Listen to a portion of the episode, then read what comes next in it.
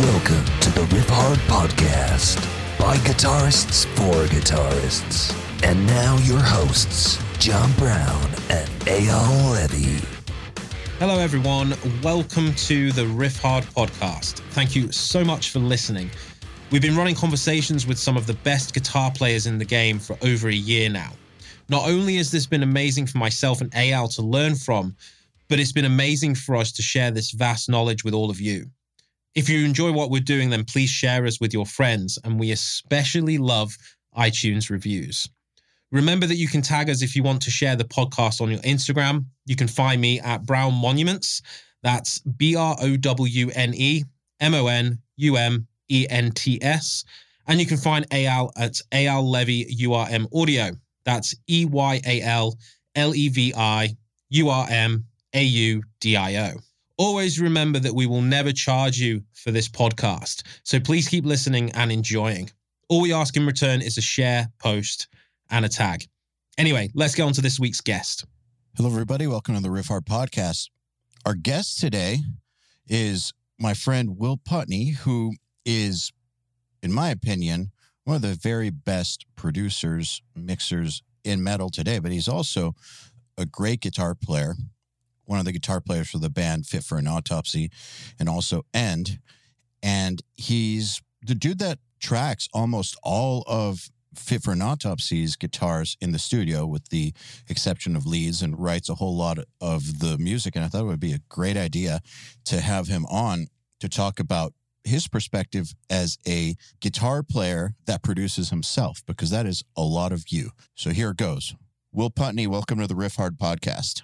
What's up, man? Thank you for having me. Pleasure as always. Hello, mate. Thank you for being here. It's cold here, and I am uh, tired because I was up late mixing, but I'm happy to chat today. Lots to chat about. Yeah, for sure. And I'm not surprised that you're up late mixing. I feel like you're always up late mixing and then up early working again. We're over the hill. The pandemic rush of bands has slowly started to subside, and I got uh, I've got uh, a little bit of planned time off to work on a new some new studio construction this month. So it's not so bad. It's actually kind of nice right now. Building a studio.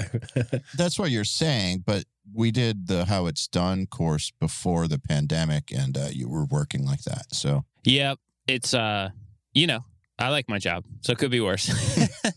yeah, fair enough. I just want to intro this real quick before we dive in. Uh, those of you that are familiar with Will, which should be just about all of you, may have heard Will on the URM podcast or seen his Nail the Mix or How It's Done course. And uh, that was that was delivered primarily from Will's standpoint as a producer who produces other artists. But Will's band, Fit for an Autopsy, just released a new album, and uh, Will tracks most of the guitars himself, not the leads or anything, but uh, primarily writes most of the stuff, tracks most of the stuff. Those of you who listen to this, most of you track your own music. You guys are not going to producers for the most part, or you are tracking your own guitars for your albums, or you're doing your own pre pro.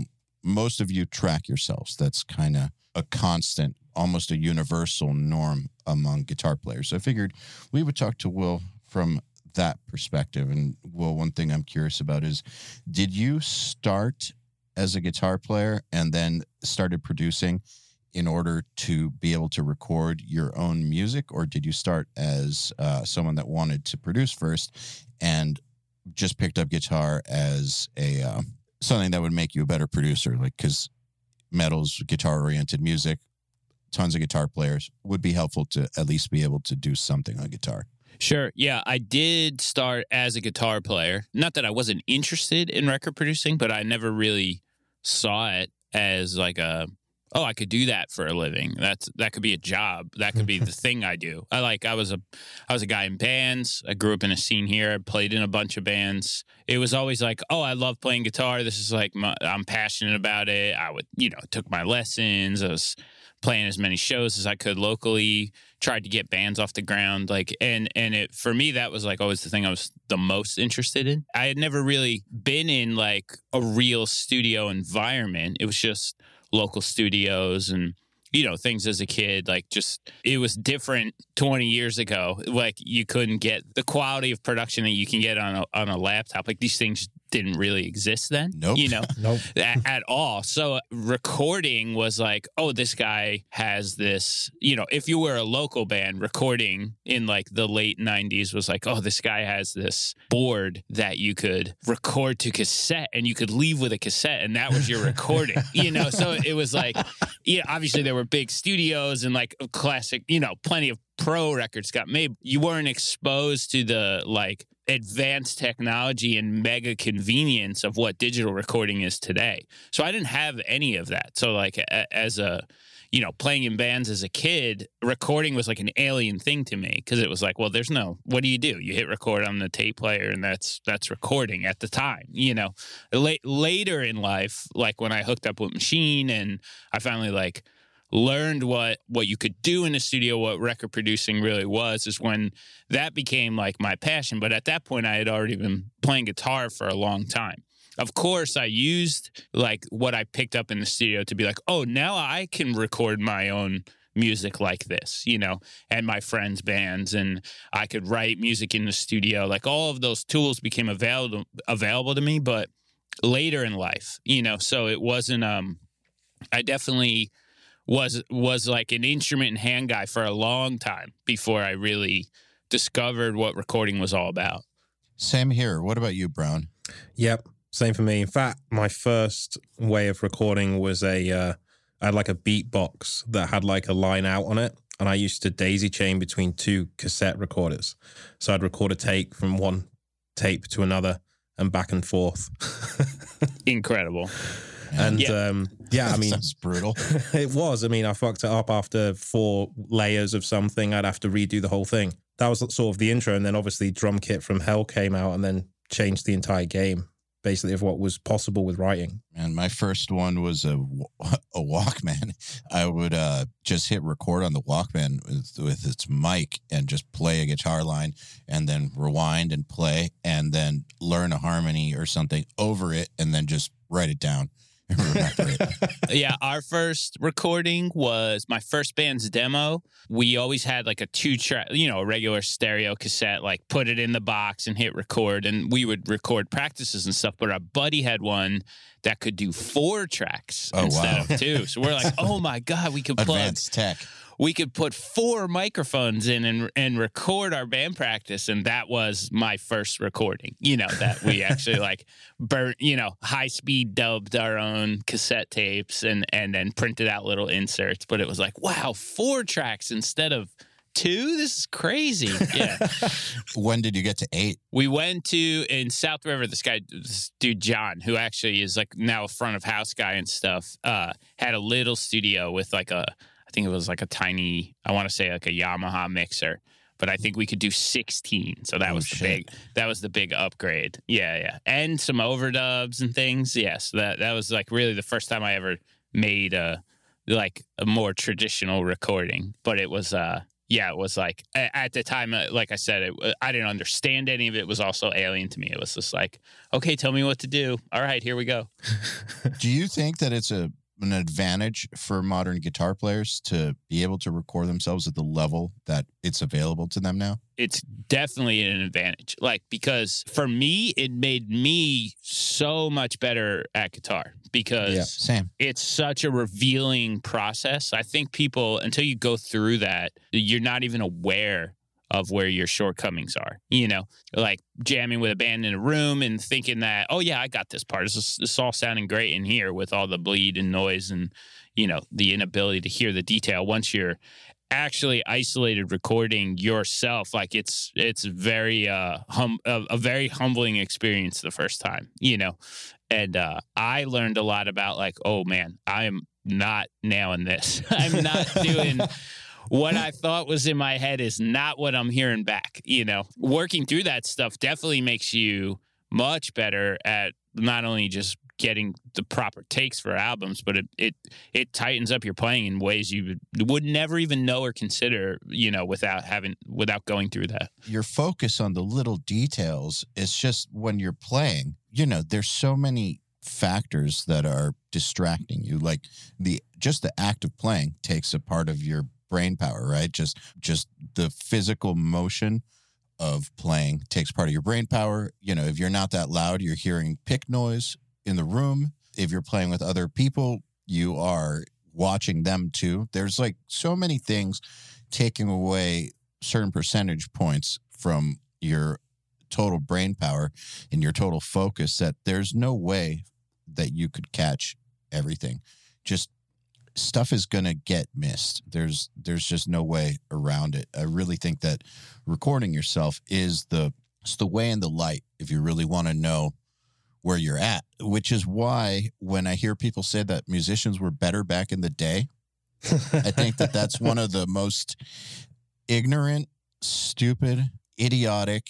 I'll just go on and on and on. Just ridiculous things I hear people say because, uh, yeah, musicians were great back in the day. Uh, of course, uh, there were always great musicians, but the level that people can get to now because they have this feedback loop of recording themselves, hearing themselves, analyzing themselves, doing it better, rinse, repeat, rinse, repeat, rinse, repeat. The level that they can get to now, at least technically, is so much further than it used to be.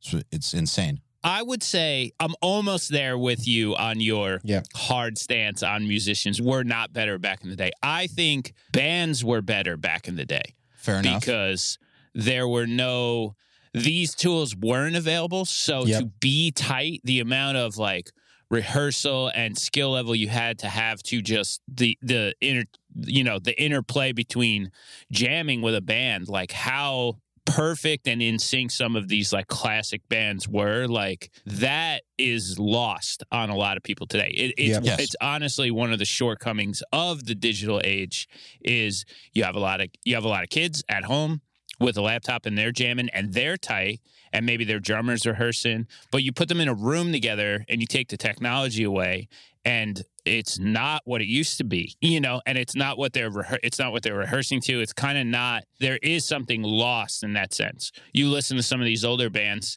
that only play together as a band and there's like some magic that happens there because there's this pocket that they've formed over time and these little tempo things and this this like live groove that's does get lost in today's age. So I think maybe sure if you can like the full isolation of the modern age and all the tools that can sort of elevate players to new levels definitely exist. But I do think uh, there was like some magic to only being able to be a band and rehearse as a band and and and that that like um that I always see as like a, a downfall to the modern age of like the way you practice and record and things like that. It's stuff I try to work into records with the right kind of bands where we're actually like doing more live stuff, doing pre-production live, you know, trying, you know, if I get lucky, I can grab some takes that are off the floor, whether that's the drummer or the guitar player. Um, but yeah, I, it's like there is like sort of that that trade-off a little bit. I think a lot of it comes down to, and this is something that when I started rehearsing in the computer and using these tools and stuff like that, is it like the natural tempo of music and the way that detail disappears when you kind of put, you know, you put the metronome up and you're tracking to something really tight, and all of a sudden you're like, you you've tightened up as a player, and you're very more precise, more mechanical, more on the beat, you know. But it's like music doesn't always sound like that, and some of the best music and some of the best live bands don't sound like that, you know. Like for certain styles, obviously with metal, there there is like an inherent positive trait to that level of tightness. But with other bands, it kind of takes some of the soul out of it too. So it's like there is this give and take to to that to that like level of rehearsal and that method, you know. I think also it's not necessarily that bands have gotten not as good. I think um, what it is is that back then you couldn't also tune a vocal. So what's happened now in the modern age is given maybe the less good musicians and elevated them more towards the level of what we experienced before with those bands, but then they can't pull it off in a live situation, which is why those older bands in a way were kind of better. Absolutely. Did either of you guys see Pantera by any chance? Yeah, a few times. Okay, so like when you talk about bands from earlier eras that were just smoke modern bands, that's the first thing that comes to mind is that level of tightness is just godly. And I don't think it's us sitting here being like older dudes or something. like they really were savagely tight. I actually never saw them, so sorry. I think a lot of that style of energy and like movement that gets lost in modern recordings, like I said, comes from not being in a room with your with your band members and not rehearsing like that, you know? So like the sweet spot is to do both things. You know, I think that elevates you as a player the best way possible. You know, the the tools that are available now to rehearse and improve as a as a guitar player in the computer are awesome, but then also making sure that translates to your band the right way, you know, also also is like the other side of that coin, which I think, you know, the combination of both is what really makes bands magical. I think that's really important, actually. The main reason being is that you can get as tight as you want to a recording of your track to a metronome that's been edited. But the moment that you get into a room with a drummer, even if they're playing to a click track, the the feeling of it is totally different. And the two different drummers can play the same song and it will be different. Like this, it's not going to feel the same. A lot of what I try to do when I'm with bands in the studio is like finding what is actually the real the real feel and the real tempo of the band you know? And and a lot of times guitarists especially from like a creation standpoint will write guitar in the computer rehearse guitar like be it, it will sound right until it goes to a full band scenario. And then I'm like, oh, it's a little off. Something's weird now. Like now this is fast. Like now this is uncomfortable. You know, when you hear it with a with a programmed drum kit or you know, you, you hear a certain tempo in the computer, you're like, yeah, that sounds good. That's that's I think that's what it's supposed to be. But then you hear like a real drummer play, and you're like, oh, is that too fast? Is that impossible? Is this part too slow now? Like the transition from this to this feels weird. So it's like the natural tempo of like how music should interact and and feel from part to part like is like a big part of it too you know? Yeah. Tell me if you've noticed this is sometimes when programming drums and then you know writing song programming drums tracking guitars to that like i get this urge to speed it up speed it up I think to make up for the lack of feel. And then whenever I've then worked on those songs with a drummer, a good drummer, not all the time, but a lot of the times, they feel better about 20% slower. They feel great. And I was wondering why. Like I was really trying to think about why. And I came to the conclusion that it's because the there was no no real feel or energy, you know, to the program drums. So I was trying to make up for it with speed. And that was not necessary when you got Kevin Talley in the room.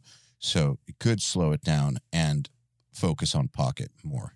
Have you guys noticed that as well? Yeah, I mean, I think the other thing to keep in mind too, new ideas are always comfortable slower. Like Yeah. for me, at least when I'm writing a part, if it's um, like a technical riff or if there's like some math involved, there's some movement. If it's not super familiar to you, your your brain is processing what's happening and what you're playing, and it's like a lot of times I realize like this part could be better faster, even when it's like you know in a scenario where you're that you're addressing, it's like if there's a drummer who's feeling more comfortable because the part's slower, it's like, well, is it more comfortable because it's slower because you're still kind of learning it, or it's like it's not locked into your brain yet, or like, hey, play it for an hour, then let's try it. You know, like Okay, so what I'm talking about, I discovered with songs that were already recorded that we toured on. So, like a year later or something, I'm changing my story a little bit, but you just jogged a memory. A year later, after like playing the songs 200 times on stage to the click, uh, we started experimenting with the tempos and just found that a lot of these songs were better, like 10 BPM slower or 15 BPM slower. And we knew how to play them, and it wasn't the first time. oh, that's cool. I mean, yeah, I think it's subjective too. Totally. the song, the part, you know. But yeah, I, I think tempo is like a, sometimes overlooked but very important part about what makes Yes. you sound good and tight. You know. I think that one thing that we do during our recordings, and we've just finished recording our, our latest record, is we actually move tempos by sometimes as little as one beats per minute, going to different sections or moving to different sections, because that one beat per minute can actually make a huge difference in how it feels transitioning. And I think that a lot of modern metal often just stays at the tempo throughout a track and no experimentation is done. Um, after you've finished it just to see oh what happens if we you know slow down into the chorus by a couple of beats per minute? Does it make a huge difference? Does it make it feel bigger? And i think that that is often lost that you know you were saying with a live band that would just naturally happen. And it's about creating those natural moments that were there in previous music before drummers were playing to click tracks Yeah, it's it's uh, like I'm always aware of it producing, and I think on most of my records, if you look at what a tempo map looks like, it's like that. You know, it's up and down and up and down and kind of all over the place, and it's like the moves that you feel but you don't hear that are always interesting to me. You know, because it helps enhance a part or create like an effect where it's like the average listener doesn't know that this part got four BPM s- slower, but it does something to the music where you now you feel a little different. You don't know why, but it's like those are those like magical spots where like comes from good rehearsal and it comes from like a well thought out arrangement of a song. But it's it's definitely something when I get you know outside mixes or or if it's something I didn't produce where I'll hear and I'll be like, yeah, this is now just very robotic, you know, by by nature, and, and it happens all the time. How detailed or how far down the rabbit hole do you go with those tempos? And uh, is it like something where, you know, say a riff goes four times, but there's a fill on the last uh, on the last two bars or something of the riff? Do you uh, will you go to the level of speeding the fill up or slowing the fill down, or is it more just like the te- riff per tempo kind of thing? I Uh, yeah. tempo per riff. I'll I'll definitely dig in on that level. You know, on on some records where the where the band is like on it enough, I'll map live tempos off the band, which part by part, you know, could be wildly different in a song, and and um, the that push and pull of like fills and transitions and stuff could be different every time. You know, there's definitely you know a few records that I've done where it's like every couple bars something's changing you know? The other thing too is like especially in you know more technical metal and things like that if you're playing a riff at a certain tempo and it feels good but then there's like something like a really fast run or like a a, a, part that is like not unobtainable but like considerably harder where like it's too fast or the notes are lost like sometimes slowing stuff down. So like that moment has a little more time to shine. It's more executable. Like has definitely been an advantage you know? And on the flip side like ramping things up the same way works really good. Like if there's a if the part that comes after is faster and there's the fill that bridges the gap between the two like I'll ramp that tempo up. Not e- sometimes it's not even like a whole number. Sometimes I'll play with like the actual curves of tempo ramps and have things move a little more naturally. It's like, okay, this part doesn't just jump to a tempo, it slows down or it speeds up over two bars. And then we're at our new target tempo. So it's like, yeah, there's like, there's a ton of detail to put into that stuff. And if you go, you know, if you do that kind of work and you hear like what the song was and then where, what it becomes after that sort of attention to detail on that, it really can like change the feel of a song in a really cool way. When when you do that uh are you still gonna do like your like uh, people who aren't familiar with your production style may not know that you do tons of guitar layers like especially with rhythms um like lots of stuff like everything I, i've seen you do up to like eight rhythms um you know everything from two to eight like when you have those types of tempo ramps and fluctuations uh do you still go through with that many guitar layers.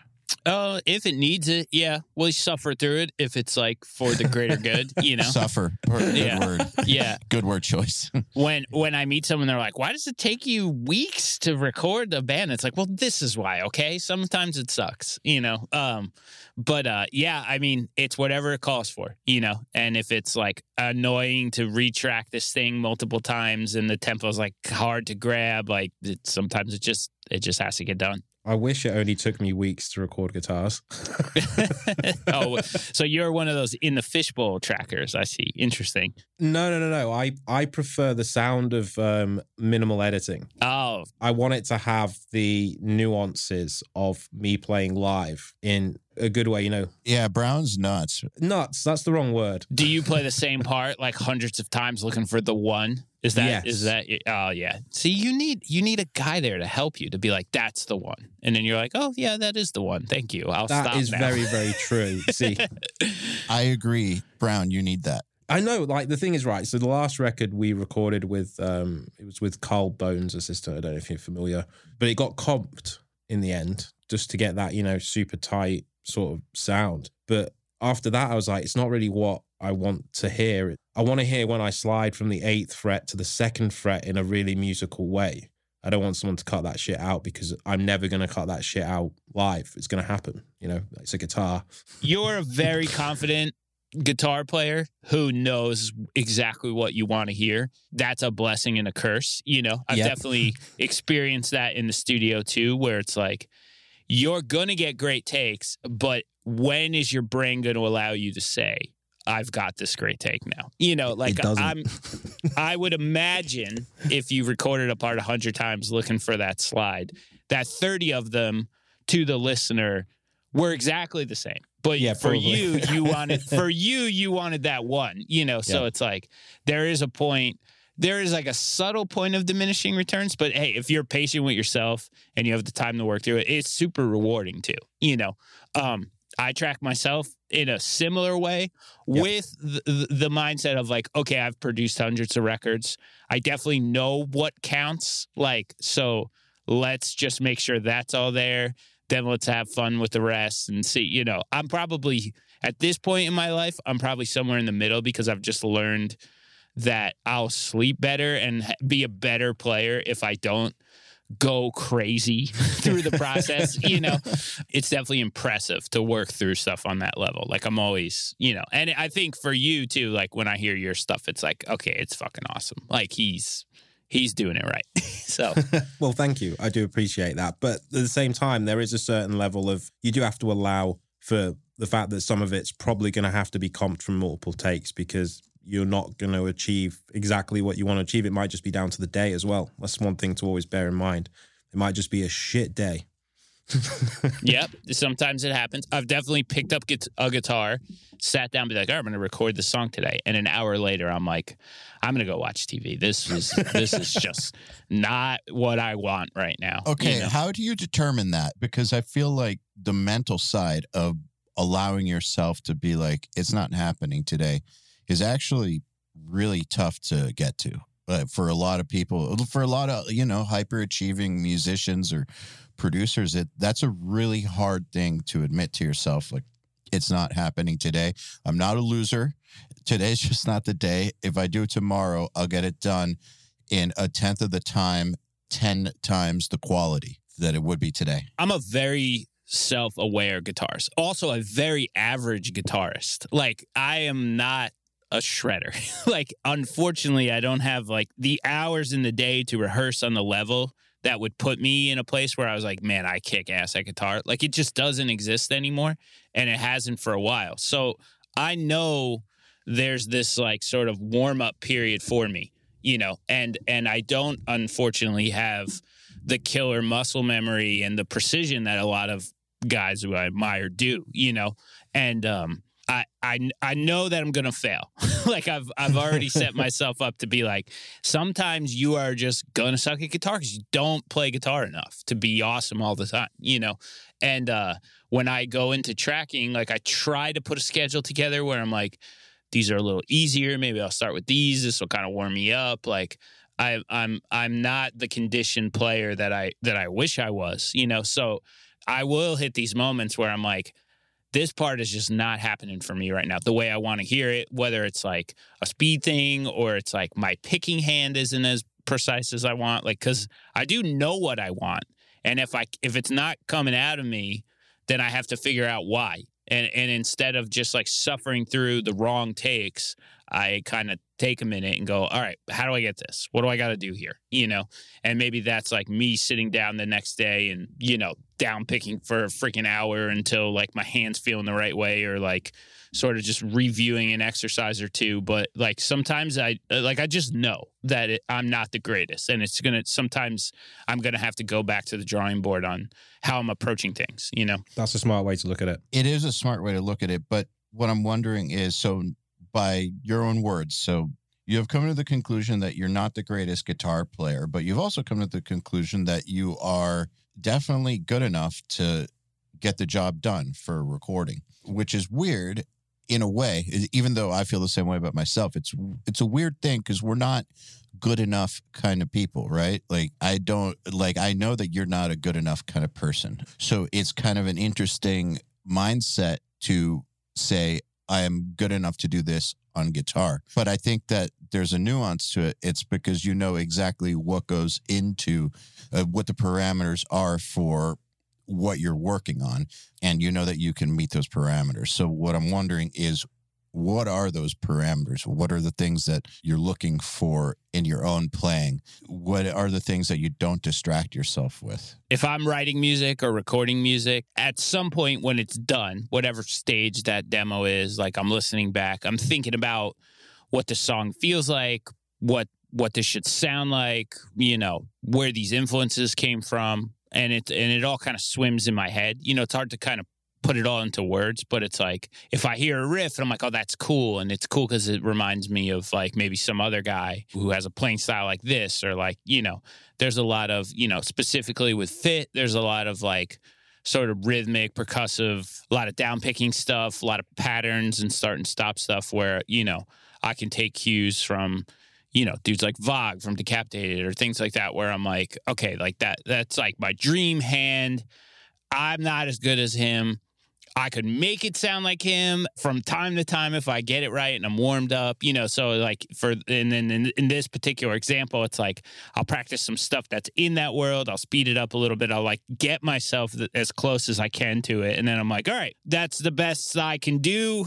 That's that, and it sounds cool now, and here it is, you know. So it's like I've um like I try to find the best version of what I'm going for from other people or other players and be like, all right, now I have to I have to get myself into that. Like I got to get there, you know. So I'll isolate things that are like that. Same thing with like leads and overdubs and stuff. It's like, you know, my my vibrato is like okay, but it's not, you know, the sweetest in the world. And then I'll just like it'll take a minute sometimes i'll have to jam some stuff and listen like all right he's he's wiggling here like this slide to this note is a little smoother like and i'll you know some of it sits in my head where i don't even really need to reference things because it's just like you listen to music long enough and you just know like that's the sound you know but um i've all i've always like kind of set targets for parts and that's helped kind of guide me and kind of get my get my takes up to the point where i'm like okay i feel pretty confident about what I just put down now because I I at least had a baseline, you know. And then sometimes it's just your ear, man. Sometimes it's just like it's not what I want to hear. Like it's not attacky enough. It's not I'm not picking the right way. Like I'm it's a little too noisy. It's not you know, there's like precision in playing where when you hear it back so naked and stuff like at this point it's become obvious to me where where I would be blowing it or where I'm succeeding um, on a given record, and then it's like, all right, I got to rehearse this a little more. I got to isolate this. So it's a little bit of trial and error, a little bit of like being aware of your influences. I think also helps that. Almost like referencing when mixing. Yeah, in a way. I mean, I don't like go to Spotify and be like, "How's he down pick?" You know, anymore. You just said any more though. So at some point you did. I guess at some point I did. I don't know if it was like a direct A to B style thing. I think it was more of like just the wealth of material that sits in my brain for years of listening to music. Mhm. You know, I know when I've heard records with great guitar playing, I've definitely like it's drawn my ear to it over time where I've been like, this is awesome. Why why is this awesome? And then I kind of like think about it and try to figure it out. And at some point I probably would have picked up a guitar and be like, can I make this sound? Like, how am I doing this? You know?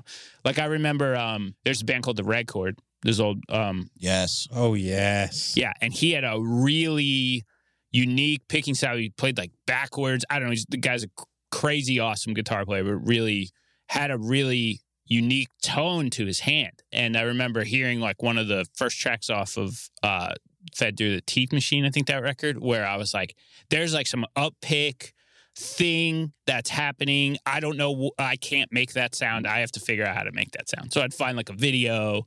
You know, I've definitely like stalked players throughout my life to be like how is he doing that? Like i want to make that sound. I want to put that sound into into my music. I have to go find out how how that's being made you know? And i think you know there's countless examples of that but it's like you know the first time you heard like the choked Meshuggah pick, the first time I heard the Morbid Angel pick scrape, like all these like cool metal isms that have happened, you know, over the years where I'm like, what is that? How do I make that? And then you just like go try to find that, find your version of it, and then it's like now it's in my arsenal. Cool. Yeah.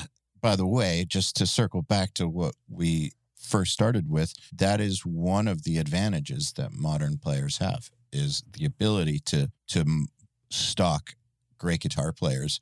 And uh, they, you know, back in the day, we had Guitar World magazine where some transcriber would tell you what a great guitar player was doing to some degree of accuracy, good or bad. Now you, you know, and for the past 15 years, we could just go see what that guitar player was doing and model it. Didn't Van Halen used to turn, Turn around? around. That's exactly the, what I was about to yeah, say. so Yeah. you couldn't see how he was pulling certain licks off and stuff. And it's like now I could go on YouTube and watch anybody in the world play anything. And half of them have playthroughs isolated where I where it's just a, a bunch of cameras on their hands, you know. So it's like, yeah, we're we're for sure spoiled now in that sense. I didn't know Van Halen did that. Yeah, he used to like hide. I don't remember what riff might have been like the eruption part or something, Yeah. but he would he would like turn his back to the cabs so you couldn't see how he was pulling it off, which is amazing. But It's yeah, fucking great. Crazy, isn't it? That the that that was how you protected a secret back in the day. Now that you can't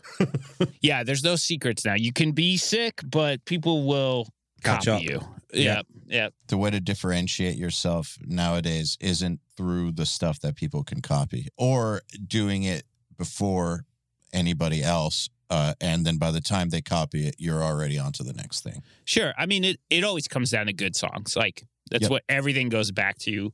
Whether I'm trying to write music or record my own stuff or produce other bands, it's like all these like things we're nerding out about are very cool, but it's like in the grand scheme, like if Van Halen didn't write Jump and have a mega hit, like how many people would really know that Eddie hid his riffs? You know, it's like it you just you need good songs and I I learned a long time ago that I wasn't going to be the shredder player. I came to terms with that basically as I started producing records and then worked with like real crazy players where I was like, oh, I can see what this practice regimen and sort of conditioning is like to get to this level.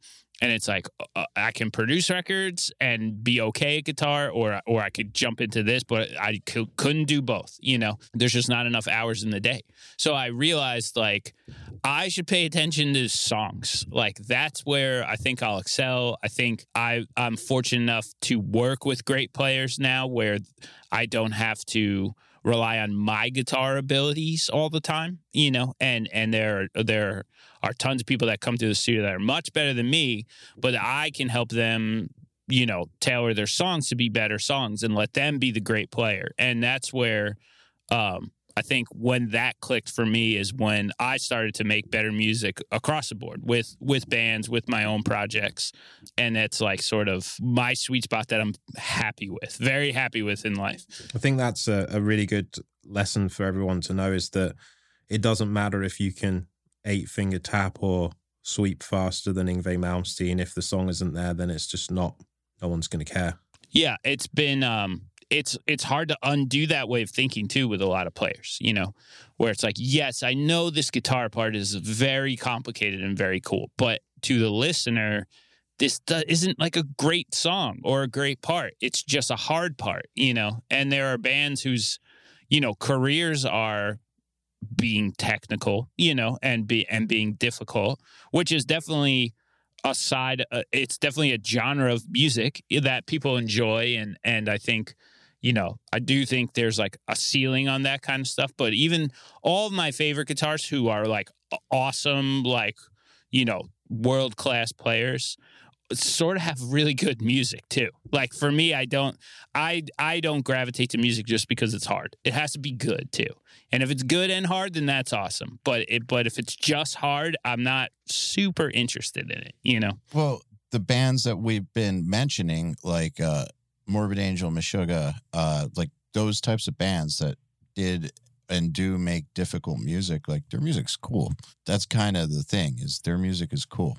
Like when I think of uh Gojira bringing back the, you know, the harmonic rake Morbid Angel style riff, their music's good. No one would care otherwise. I agree. I think I mean Gojira is a perfect example of a band that prioritizes songs. You know, like obviously there's complicated stuff, especially in the drum side. There's like some insanely technical drumming and difficult things that happen and there's there's tricky riffs and stuff too but generally it's it's not over the top impossible music you know and i think they've risen to be one of the biggest metal bands in the world in a sea of really talented musicians because they're they have great songs you know and um like i'm i'm sure when they're sitting down to write and their approach is like they're thinking about the vibe and energy of a song and how it's going to translate and all, all the big picture stuff that makes them as special as they are, you know? And um, that's definitely lost on isolated younger generations of kids who are just doing laptop music and and only sitting in a computer and rehearsing and stuff. There's there are there's there's a, a wealth of people out there who don't put their minds there and then don't create music that's as impactful. I mean, you get more of what you focus on, right? And I think that what you just said about knowing what your sweet spot was, like coming to terms with not being the shredder and being happy to focus on songs, you know, you get what you focus on. If you focus on just shredding or just laptop recording, that is what you're going to get more of. So if you want to create better songs, I mean, it's so simple but uh, you really do need to just make that your focus. Yeah, yeah. Well, it's not, I mean, it's not that simple. No, it's no. The, the, concept, the con, it's simple, but it's difficult. That's what it is. Exactly. It's always that like, uh,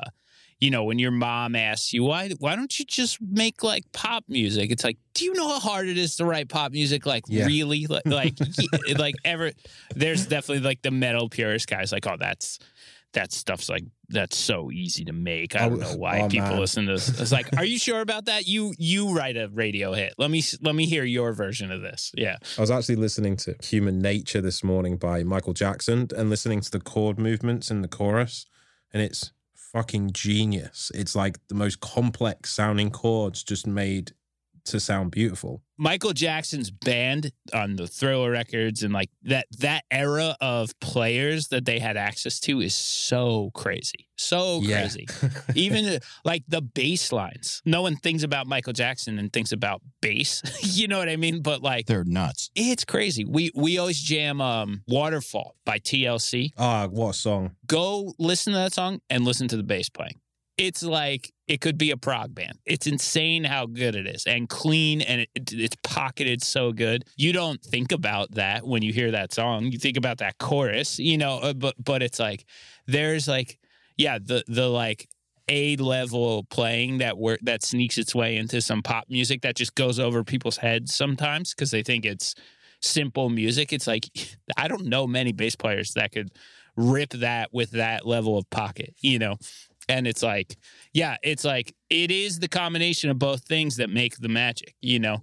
Like, of course, you have to be good at your instruments, but you also have to be very song minded. You know, I think exploring both avenues make you the best well rounded musician. So let's talk about the types of things that you do focus on, though, when you are tracking yourself. Like in a fit for an autopsy context, for instance, you have a song in front of you. There's a bunch of rhythm guitars you have to record. I realize that there's like a million different things here. And a lot of this stuff does come down to instinct. I'm just acknowledging that because I realize that that's a big part of it. But let's talk about the stuff that it is objective that you do focus on, like say angle of the pick or the tuning or position of the palm mute, like those types of things.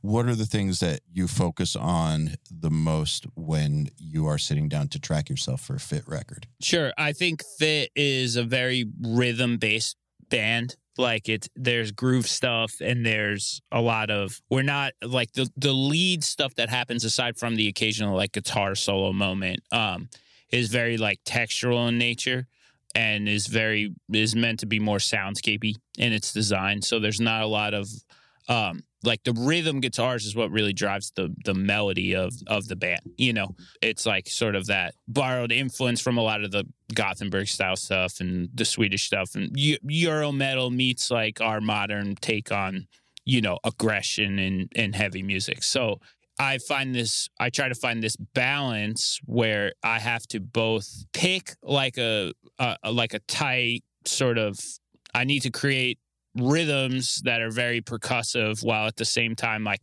injecting feel into certain parts. So it's this it's this back and forth balance between, you know, precision metal riffing and then like more open sort of looser parts on the record.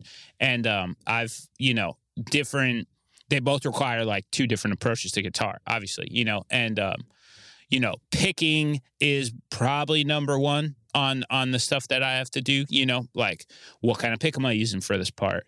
Where's my hand? Uh what's the angle of the pick on the strings? You know like I, it, it's this like do i do it like this? Do i do it like this? There's a lot of like back and forth trial and error um on certain things. Sometimes i think i know the approach and then I actually track the riff and I'm like, mm, maybe not, maybe like this, you know. So I like I wind up I wind up experimenting a lot with like the attack on the string and how I'm holding the pick, what pick I'm using, all all of that sort of plays into a lot of it. Pocket on the groove stuff is a thing I've I've learned over time.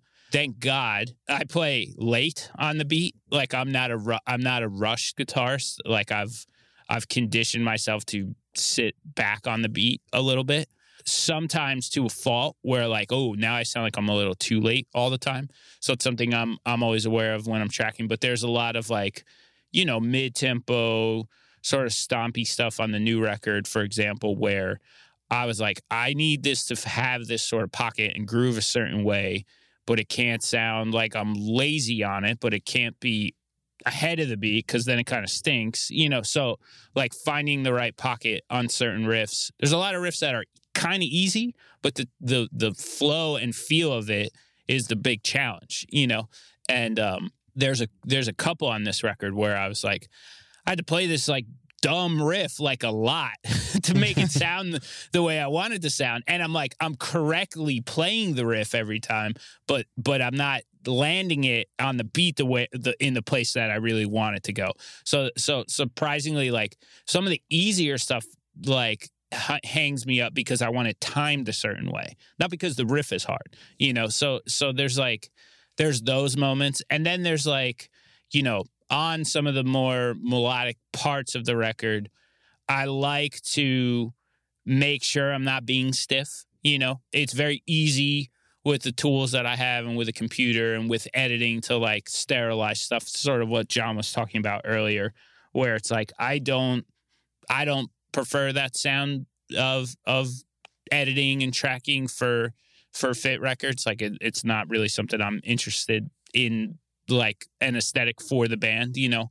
I do like that i can hear some natural guitar movements and some and some occasional like noise and pull off and things like that. So I'm I'm I'm also like in that zone too sometimes where like I'm just trying to get a take that feels good as a whole take. Like I don't want to slice and dice this thing and cut it up. I just want it to be like this is how it sounds. This is how it sounds when I play it, you know. So sometimes I'm not really chasing anything, but like I want to nail what's in my head. I want to take for me, you know.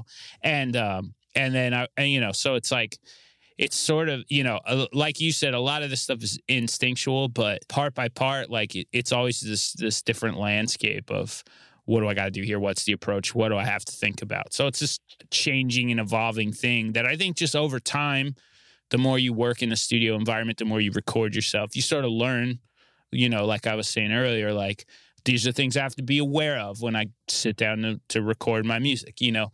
And uh sometimes it's kind of hard to put into words. You know, these th- this is what's jumping out at me now, but I'm sure there's so much more to this too. It's interesting is that wh- when we started this uh, this call, we spoke about you know what it's like to record yourself, and it's those things. Everything you just explained just then is only possible because we recorded ourselves. That you can understand that playing five milliseconds later makes it feel lazy because you get the opportunity to try that sort of thing just by recording every single day. It definitely improves you as a player hearing stuff back, but also knowing why something sounds a certain way Yes. is very important. Like like I'm I'm saying these things that you know we're all talking about these like techniques and things to look out for and stuff, but you actually have to understand the application of it. Like actually realizing what it is that's translating. Like because if you can't actually hear pocket or if you can't hear you know the correct timing of parts or the or the the change in the pick like you kind of have to ear train yourself to understand um this is what type picking is. This is what like a, a groove with with a lazier guitar should do. Like you know so like referencing stuff you know and and understanding like why this works you know is also a big part of it. Because you could just say all this stuff but if you're not really digesting the concepts you still go into tracking kind of blind you still you, you have to really know what it is you're you're listening for. How do you develop that? i think you just suck for years until it clicks. So like you i don't suck less. yeah yeah. I don't i don't actually know. Like i think it's all like and when when i'm asked like how do you what's the best way to learn how to record? What's the best way to do this? Well I, it's always like you just have to do it. Yep. um a lot of it technique is teachable like the you know the the the the what of stuff is always teachable how things work but not like why it's cool like it's hard to it's hard to educate it's it's really hard to like just say it and then it's like oh I get that now you know it I think it all comes from the trial and error and going through it Yeah. so the the part that I think is is not teachable. Uh, well, there's a lot of parts that are not teachable, but like to me, the most important thing that like the most important quality someone can possess uh, that will allow them to get better at this, besides talent, is uh, the ability to hyper focus and to go down these rabbit holes where they're asking themselves, could it be better? Why could it be better? And then actually like go down that path until it is better. Like the ability to do that is what'll get you there, I think. Um, because what you actually have to do every time is gonna be a little different. And um what your ideal sound is is gonna be different than what somebody else's ideal sound is. And you know, we all have our unique style. But the one thing that I have noticed that is in common among all the great producers I know, all the great musicians I know, like all the great writers I know, is they all go down the rabbit hole. That's the thing that they have in common is um, they do go nuts with this stuff, and they've gone nuts with this stuff for a long time, and no one told them they had to go nuts with this stuff, or no one forced them to go nuts with this stuff. You know, whatever mentors they had, some of them had great mentors, some of them did it themselves, some of them went to college. Like that stuff, that's all different. The the thing that's not different is the obsessive nature of these people. Um, I think that's that from what I've noticed, that's how you get better is you get obsessed and you just don't stop. a, lo- a lot of it comes from that self awareness too of like, oh, I actually don't know what I'm doing. I think a lot of people have to, you know, I think when that clicks, like Yeah. then then it kind of opens the floodgates. You know, I mean, I had no idea what I was doing. Like when I started recording guitars, you know, and, and like Machine kind of threw me into the fire early, and luckily, like there is something to be said about working with somebody, whether that's like you working for somebody or like you go to a studio and you work with a producer who has a good knowledge base and the experience around this stuff is that you'll these things will be revealed to you when you're in, when you're in the room with the right people, you know, and and uh, it happened to me. And now when I work with like maybe a younger band for the first time, I expose all the stuff about their playing, and it's like this, you know, come to Jesus moment where like I didn't know I was this bad, and it's like, well, you're not. You're you just you didn't know. How would you figure it out? Yeah. So it's like how how else would you know until so, unless someone who's done this a million times goes, Hey, uh, hear this? It should be like this. So do it like this. You know, and, and it's like working with great producers, sponging off of even even just hanging around good musicians while they're working through their process, like all of that stuff is pretty invaluable. It doesn't solve the problem. You still have to do it. You will learn like where to start with the right person. Yeah, for sure. However, I know that there have been other people who have tried to work for Machine and have washed out, or who have worked for you and have washed out, or who have worked with anybody great and washed out. So, like, you still had to go down that rabbit hole. You know, Machine might have thrown you in the deep end, but you're the one who had to swim. Sure. You know, we used to have this I don't know. We haven't done it in a while, but we when we'd have a new intern come in, we'd kind of have like some tests. We'd be like, "All right, here's a vocal, tune it. Like here's some drums. Like edit it, but don't put it all on the grid. Like make it feel good. Like where we'd have these like little quizzes where we're like, let's see, let's get a baseline on what this is, you know. And like a lot of it is, you know, you you're definitely born with it or you're not. Sometimes, you know. I think I'm not a pure talent like where this because I wasn't like when I was a kid.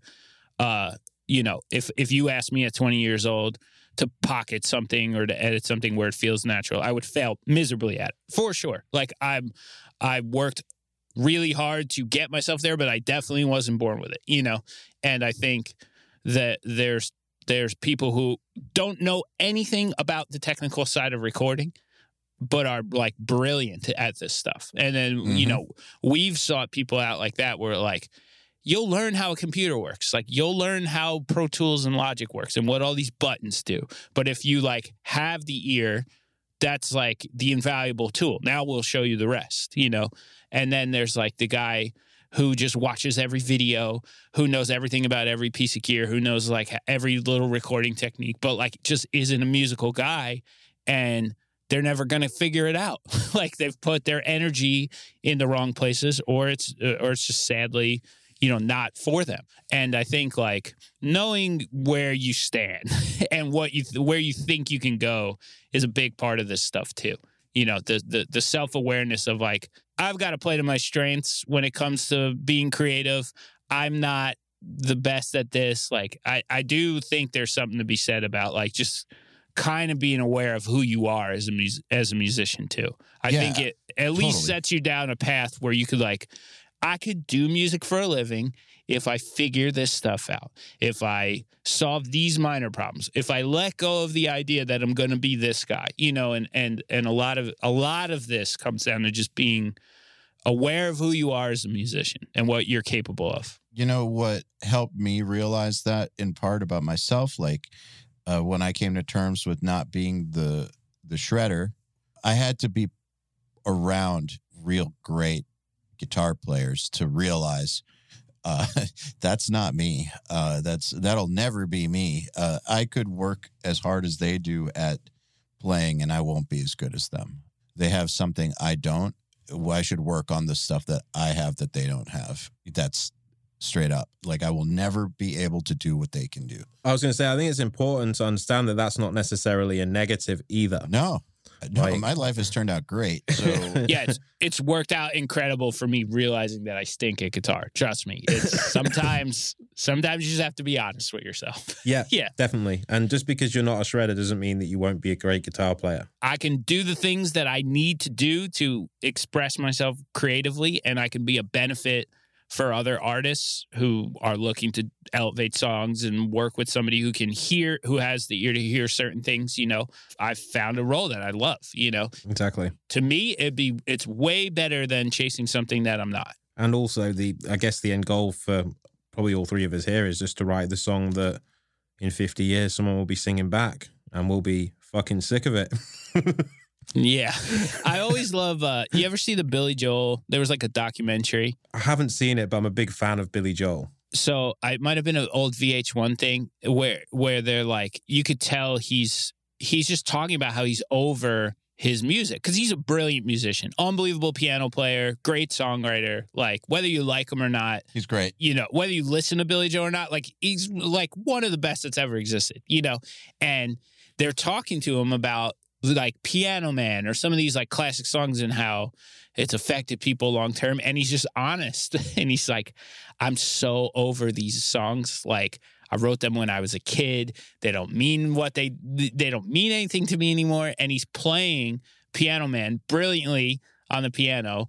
And he's like, this is what I'm playing live. And he's just ripping it. And then he's like, and this is what I'm thinking about. And he's just talking about what he wants for lunch over this like difficult, complicated thing. And it's like, it's just incredible to be like, you know, yeah, it's like he's so successful. Like that song has affected so many people, and it's not creatively fulfilling to him anymore. Like where I was just like, man, I wonder if I'll ever be there. I don't think I ever will. you know, like because when we when we make music and it connects with people, I'll always like I'll appreciate it forever. You know, if I have to talk about a record or play a part like in 30 years, I'll be happy that I just got the opportunity to do this for so long. You know, he's over it in such a funny way where it's like, yeah, I, I don't know. Uh, maybe success changes how you think about certain things, but the best takeaway for me would be having a song where in 30 years it's still important to somebody.